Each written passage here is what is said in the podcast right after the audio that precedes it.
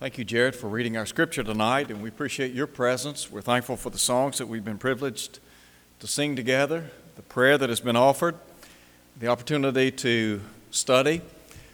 And tonight we're going to be looking at 2 Corinthians chapters 8 and 9.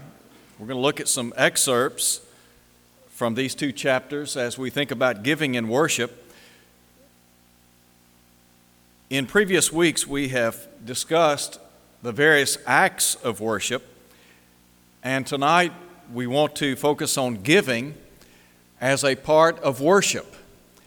And I want us to think about what is set forth in 2 Corinthians chapters 8 and 9. And also I would invite you to turn back to 1 Corinthians chapter 16, verses 1 and 2. And we'll be looking at all of these passages in connection with our study tonight. We appreciate so much your presence tonight. To those of you that are visiting, we invite you to come back and be with us at every opportunity that we have. We're grateful for the opportunity that we have to meet together tonight to worship God, and it is certainly our prayer that our worship will be acceptable in the eyes of God and that we will be benefited from the time that we have to spend together with one another. I want to begin by looking at 1 Corinthians chapter 16. I want to call attention to the first two verses of this chapter as we think about giving in worship to God. We understand that worship is a very important aspect of Christian living. And the Bible talks a lot about worship and the fact that we are in the presence of Almighty God. And really, the thrust of our worship is that we are giving God the praise and honor that He is rightfully due. The word worship itself means acts of reverence paid to deity. And so we begin tonight by first of all talking about the command to give. And in 1 Corinthians chapter 16, verses 1 and 2, first of all, we have giving by precept. Listen, if you would, to what Paul said beginning in verse 1. Now, concerning the collection for the saints, as I have given orders to the churches of Galatia, so you must also do. You have to understand that giving is a very important part of worship to God.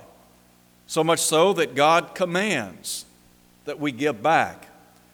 Now, you can go back and look at the Old Testament, the Old Covenant, and you'll read where God imposed upon the children of Israel certain obligations for them to give.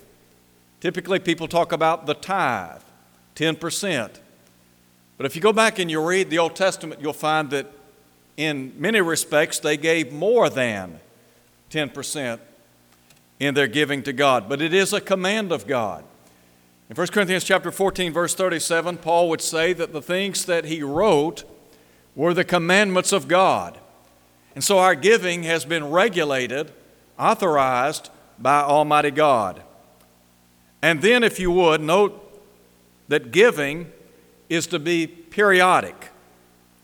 In verse 2 Paul said, on the first day of the week, that is on the first day of every week, so we give by divine precept. That is, God is the one that has authorized, regulated our giving to Him.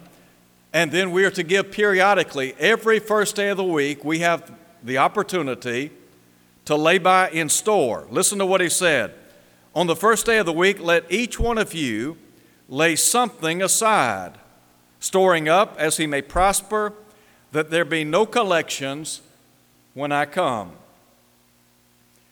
As we think about the importance of worship, we understand that every act of worship involves the mind, it involves actions on our part.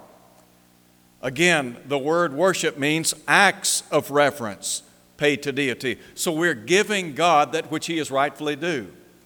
Now, sometimes people will oftentimes ask the question well, what about if I only get paid bi weekly or monthly? How then should I give? Well, my response would be to think about it like this we lay aside money for bills on a regular basis. And if giving is a part of worship, then we ought to have something to lay in the collection plate every first day of the week. Because if we don't, then we are robbing ourselves of that act of worship. So, Paul here is saying you need to, you need to lay by in store something for every first day of the week. Now, you remember Jesus said in John 4 24, God is spirit, and they that worship him must worship him in spirit and in truth. To worship God in spirit is to worship him with the right attitude. The mind is engaged in the various acts of worship. And that would also entail our giving as a part of that worship. And then giving is personal. Look again at verse 2. Paul said, On the first day of the week, let each one of you. We all have the responsibility to give, whether young or old. We have, we have been legislated by Almighty God to give back. Now, think about it this way God is the dispenser of all the blessings we enjoy in life. The song that we sang a moment ago, O thou fount of every blessing. God is the giver of every good and perfect gift, as James would say in James chapter 1 verse 17. The psalmist said, "Blessed be the Lord who daily loads us with benefits or blessings." In Psalm 68 verse 19. God is the one that has blessed us materially. Everything ultimately belongs to God. In 1 Corinthians chapter 10, in about verse 26, Paul said, The earth is the Lord's and the fullness thereof. A citation from Psalm 24 1. And the idea is that everything belongs to God. We are but stewards of that which we possess. Job said, Naked, he said, Naked came I into this world, naked shall I depart. He said, The Lord gives, the Lord takes away. Blessed be the name of the Lord. So, ultimately, everything comes from God. And so we have the right or the privilege to give back. And we're going to talk about the purpose behind our giving in just a moment. But think, of, think about how, as stewards of God, we ought to be responsible. We're accountable for that which has been entrusted into our care. And so we want to maintain good stewardship. Paul would say in 1 Corinthians chapter 4, verse 2, that that which is required of a steward is that a man be found faithful. So, giving is a precept. We talk about giving periodically and then, and then giving personally. It involves all of us. Now, turn over, if you would, to 2 Corinthians chapter 8. In chapter 8, we have the cases for giving, and really we have two examples. The first has to do with the saints. The second would be the Savior. I want to begin by talking about, first of all, the attitude for giving, the attitude behind giving. What kind of attitude should I have as a child of God when I come to worship on the first day of the week to give? Well, a couple of principles here. First of all, look at verse 5. And really, these principles not only undergird our giving in worship, but in many respects, they undergird the Christian life as a whole. In verse 5, listen to what Paul said, speaking of the church, the churches of Macedonia. He said, And this they did, not as we had hoped, but he said, First gave themselves to the Lord, and then to us by the will of God. When we give ourselves to God, in other words, when we give Him our heart, soul, and mind, everything that we have, entrusted to Him, then giving's not a problem. Furthermore, service in the kingdom of God is not a problem when we give ourselves in totality to the Son of God. And Jesus said that we're to seek first the kingdom of God and His righteousness. And He said, All these things shall be added unto you. And the word first there in Matthew 6:33 means before anything else in time or place of importance.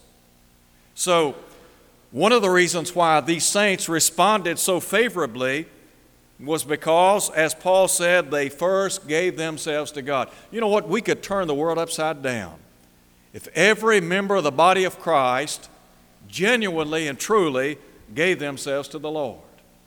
Then there's a second principle. Drop down, if you would, and look at verse 12. He said, If there is first a willing mind, it is accepted according to what one has and not according to what he does not have. Now, note the emphasis on a willing mind.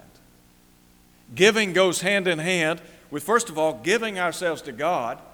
If we give ourselves to God, then monetarily speaking, giving back is not a problem. And then, secondly, if we have a willing mind, we're more than happy to give back that which has been entrusted into our care. Furthermore,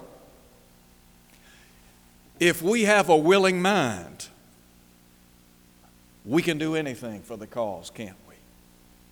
So many times we talk about what we can't do and how we have limitations and obstacles, and there are things that impede our service to God.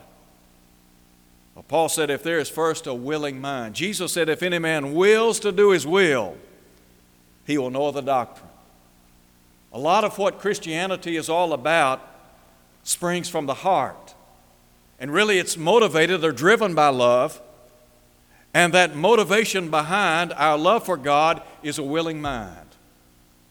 Think about what Jesus did, taking 12 men and teaching them schooling them for some three years they had the opportunity to sit at the feet of Jesus. They could learn from him, from what he had to say, the great messages that he imparted. They could observe the miracles that he performed, and then they were ready to turn the world upside down. And in Acts chapter 17, that was a charge made against Paul and Silas. That these men that have turned the world upside down have come here too. If we have a willing mind, then trust me, we can turn the world upside down. Now, note if you would their actions. Because they had the right attitude, their attitude was followed by the right actions. Back up and look at verse 1. In verse 1, Paul cites the example of the Macedonians. He said, Moreover, brethren, we make known to you the grace of God bestowed on the churches of Macedonia, that in great trial of affliction, the abundance of their joy and their deep poverty abounded in the riches of their liberality. Historically speaking, the Macedonians were steeped in poverty. Historians state that there were at least three wars that plagued them. The churches of Macedonia had been persecuted. And so Paul here makes reference to the great trial of their afflictions and their deep poverty. And yet, note if you would how the afflictions and the poverty that they faced did not impede their giving back to God.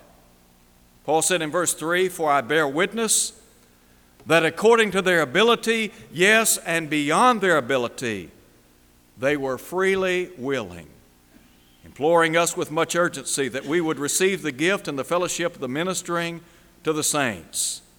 And let me just pause there for a minute. When I look at this example, I think about people that were giving to the point that it hurt. Sacrificial, selfless giving. Have we, as members of the body of Christ, ever given to the point where it hurt? These folks did. Now, let me cite for you a second example the Savior. Drop down and look at verse 9. Now, we talk about the saints and the fact that they gave back to the Lord. But here we have in verse 9 an example that Paul uses of the Lord Jesus Christ. Now, these saints were giving back to the church in Jerusalem. In verse 9, Paul cites Jesus Christ as the great example of one who gave all. First, his selfless gift, and then secondly, his sacrificial gift. Note, if you would, what Paul said For you know that the grace of our Lord Jesus Christ, that though he was rich, yet for your sakes he became poor. You ever thought about what the Lord gave up to come to earth? He was and is the second member of the Godhead. Jesus Christ has always existed. The Bible says in John chapter 1 In the beginning was the Word, and the Word was with God, and the Word was God. The same was in the beginning with God. In verse 3, he said, All things have been made by Him, and without Him was not anything made that was made. So, Jesus, as the second member of the Godhead, was the agent by which the world, as we know it, was made. In verse 14, John said that Jesus Christ, the second member of the Godhead, who has always existed, of whom Micah said, whose goings forth are from of old, even from everlasting or from the days of eternity, John said, And the Word became flesh and dwelt among us. In order for Jesus to come to earth, he had to have a human body, didn't he? And so in Hebrews chapter 10 and verse 5, the writer there said, Sacrifice and offering thou wouldest not, but a body hast thou prepared for me. A body was prepared for Jesus in the womb of Mary.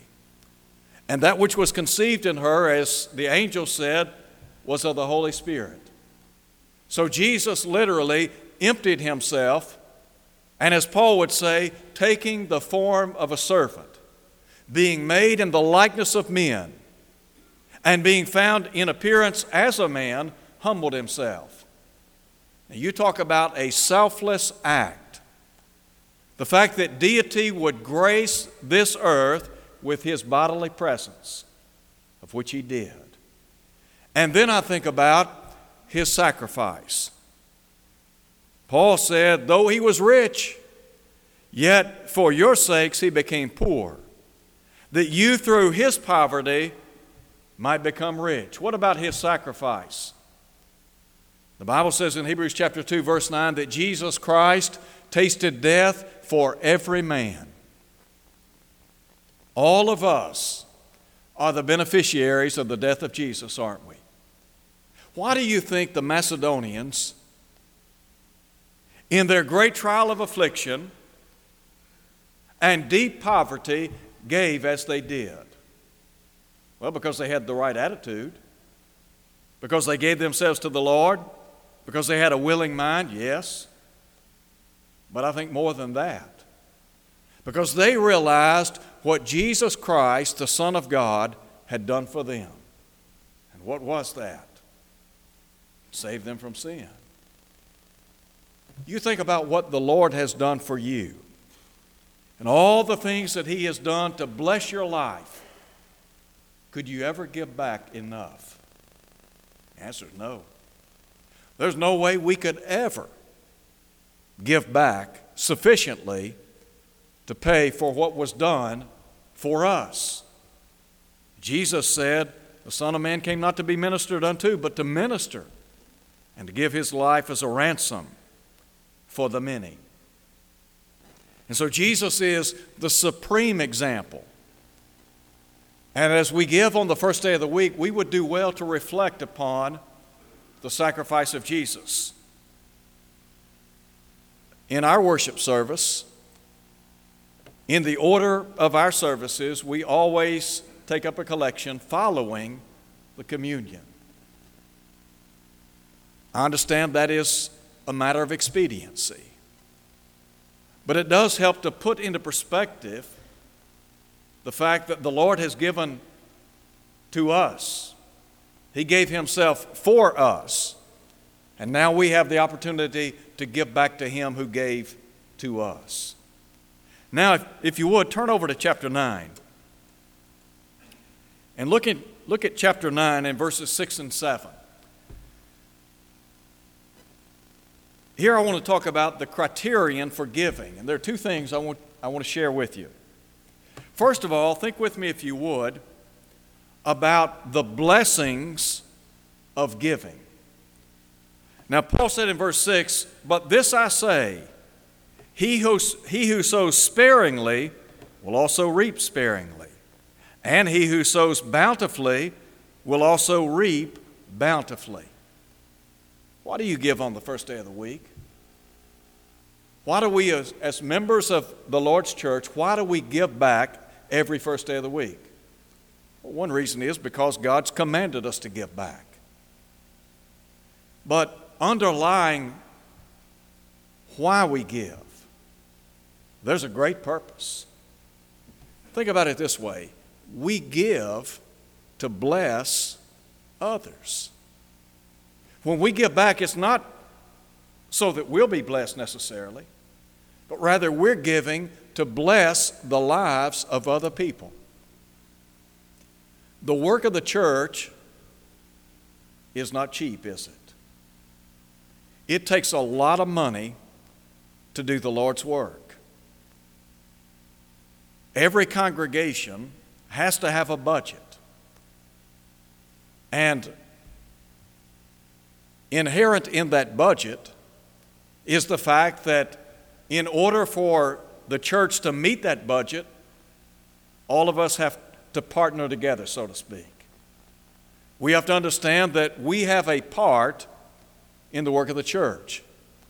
So we talk about the work of the church and the funding that is necessary for the church to go forward. Now, I said a minute ago that we give to bless others. It begins with evangelism, doesn't it? Jesus said, Go therefore, make disciples of all the nations, baptizing them in the name of the Father, the Son, and the Holy Spirit. And he said, teaching them to observe all things whatsoever I've commanded you, and lo, I'm with you always, even to the end of the age. It cost a lot of money to evangelize. I think about the works that we have a part in, evangelistically speaking. There are two parts to the Great Commission there is the going and the sending. We can't all go, we can't all be evangelists in a foreign field, but we can all set aside funds so that those who will go and those who are going can be supported. And then you think about domestically, locally. The church here has a lot of money set aside for evangelism. We have radio work, television work, and then there are those of us that are supported to work here with the church. And so it takes monetary funding to make that happen. Add to that this aspect of edification, another work of the church. In order for the church to grow spiritually, the church has to be taught, doesn't it? Paul said in Acts chapter 20, verse 32, I commend you to God, to the word of his grace, which is able to build you up and give you an inheritance among all them which are sanctified in Christ Jesus. So God's Word builds, it edifies, it has that ability, that power. There's a third aspect of the work of the church, and that is benevolence. Reaching out, helping those who are in need. Now, granted, edification and benevolence ought to both tie back to evangelism. When we help people in need, sometimes we help those who are within the body. There are occasions when we have the opportunity to help those who are outside the body. And in circumstances like that, the intent ought to be to help them financially, materially, and then reach, reach them with the gospel. So in Galatians chapter 6, verse 2, Paul said, Bear one another's burdens and so fulfill the law of Christ. In verse 10, he said, As we have opportunity, what are we supposed to do? Help those who are in need. Let us, as we have opportunity, do good unto all men, and especially those which are of the household of faith.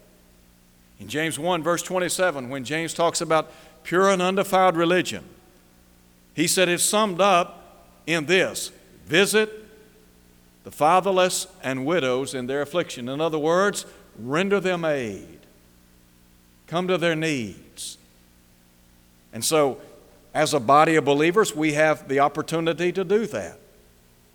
So, when you put money in the collection plate every first day of the week, you're doing so with the intent of blessing the lives of others.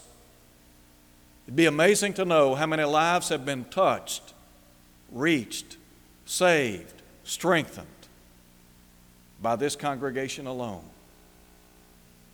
We're just trying to do what God has entrusted us with, and that is the work of the church. And then there's a second thing I want you to see very quickly, and that is our behavior in giving. Look at verse 7. In verse 7, Paul said, So then, let each one give as he prospers in his heart.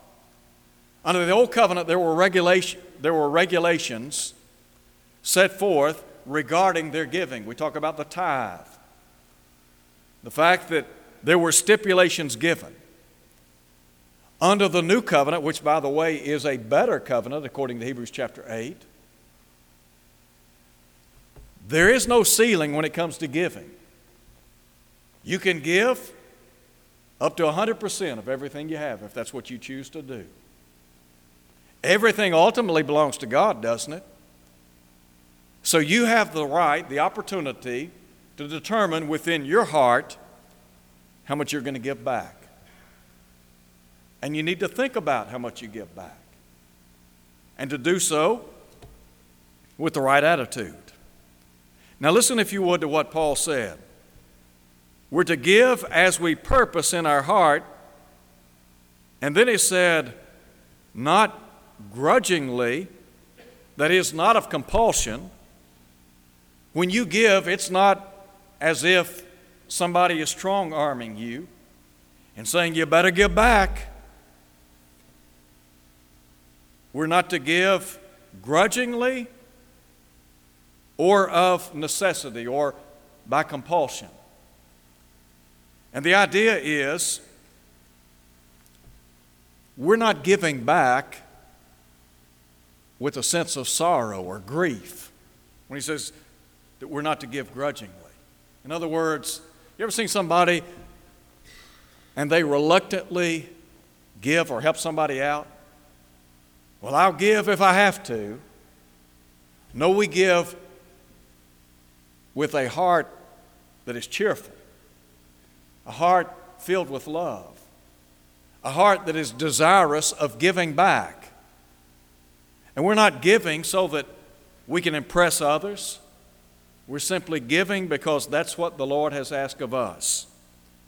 So we don't give grudgingly, that is, with grief or sorrow, or of necessity out of compulsion. Now listen to this for God loves a cheerful giver.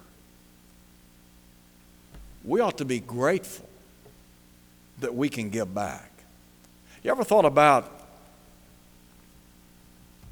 the world at large? Th- think about people that live in third world countries and sit down and try to put in, into perspective what they have versus what you have. you and I, we are blessed beyond measure. There are people in our country today who, based on statistical evidence, are said to be living in poverty. People that live in poverty in this country would be viewed as wealthy overseas we ought to be thankful to Almighty God that we live in this country. You think about all the places that you could have been born. You think about some of the third world countries that you could be living in, not having adequate food, clothing, shelter, medical help, sanitation, the list goes on. And you live right here in America, blessed beyond measure. We ought to be grateful to God that we live in a country like this. And we ought to be glad to give back to a gracious God who has blessed us so richly. God has been a great benefactor to us. And so many times in our world, we think about what we don't have in light, or rather, we think about what we don't have versus what we have. Get a pen, a piece of paper out this week, and just start jotting down the things that you have. Things that, that are not necessities, but we think they're necessities.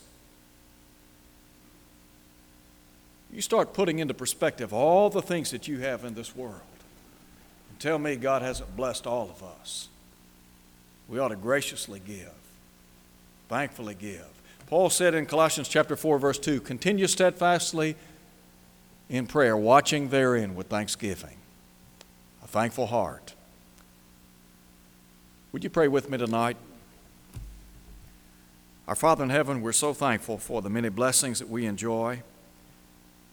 And we're grateful for every good and perfect gift. And forgive us, Father, when we have taken for granted all the blessings that we enjoy in this life. And forgive us when we haven't given as we should. Help us to be better stewards and better givers. Help us, Holy Father, to be what you would have us to be. And help us to give so that the work of the church might go forward and that the lives of people around the globe will be blessed with the gospel of truth. In Jesus' name, amen. If you're here tonight and you're not a Christian, let me just say to you that God loves you. The Bible says in 1 John chapter 4 verse 8, God is love. And Jesus said, For God so loved the world that he gave his only begotten Son, that whosoever believeth in him should not perish, but have everlasting life. Do you believe Jesus is the Son of God? If you do, the good news is that you can become one of his children. What would you need to do? Well, you need to believe that he is the Son of God. Jesus said, Except you believe that I'm he, you'll die in your sins. You need to be willing to repent of your sins, as Jesus said in Luke 13 3, to confess the name of Christ before others, and then to be buried with him in a watery grave of baptism, as the Bible talks about in Romans chapter 6, verses 3 and 4. When you do that, all of your sins will be washed away. According to Acts 22 16, God will put you in the church. The assurance is that if you're faithful till death, God will bestow on you the crown of life. If you're unfaithful to His cause, we encourage you to come home tonight. To realize that God will abundantly pardon if you'll but come home. Won't you do that as we stand and sing?